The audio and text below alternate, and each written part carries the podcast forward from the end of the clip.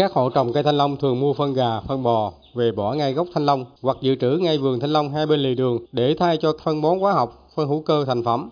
Vào mùa mưa như hiện nay, phân động vật bốc mùi hôi thối gây ô nhiễm bầu không khí trên diện rộng. Đặc biệt, ruồi xuất hiện tại gốc cây thanh long bám vào trái thanh long và bay vào nhà, làm ảnh hưởng đến sức khỏe sinh hoạt của người dân. Nghiêm trọng nhất là tại huyện Nhật Gạo, tình trạng này diễn ra trong một thời gian dài.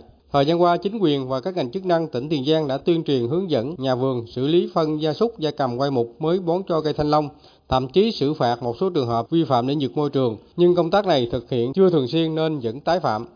Phân gia súc, gia cầm tươi khi bón cho cây thanh long năng suất rất cao nhưng gây ra hệ lụy đối với môi trường và ảnh hưởng đến chất lượng trái thanh long, nhất là vấn đề an toàn vệ sinh thực phẩm. Do đó tình trạng này phải được xử lý triệt để.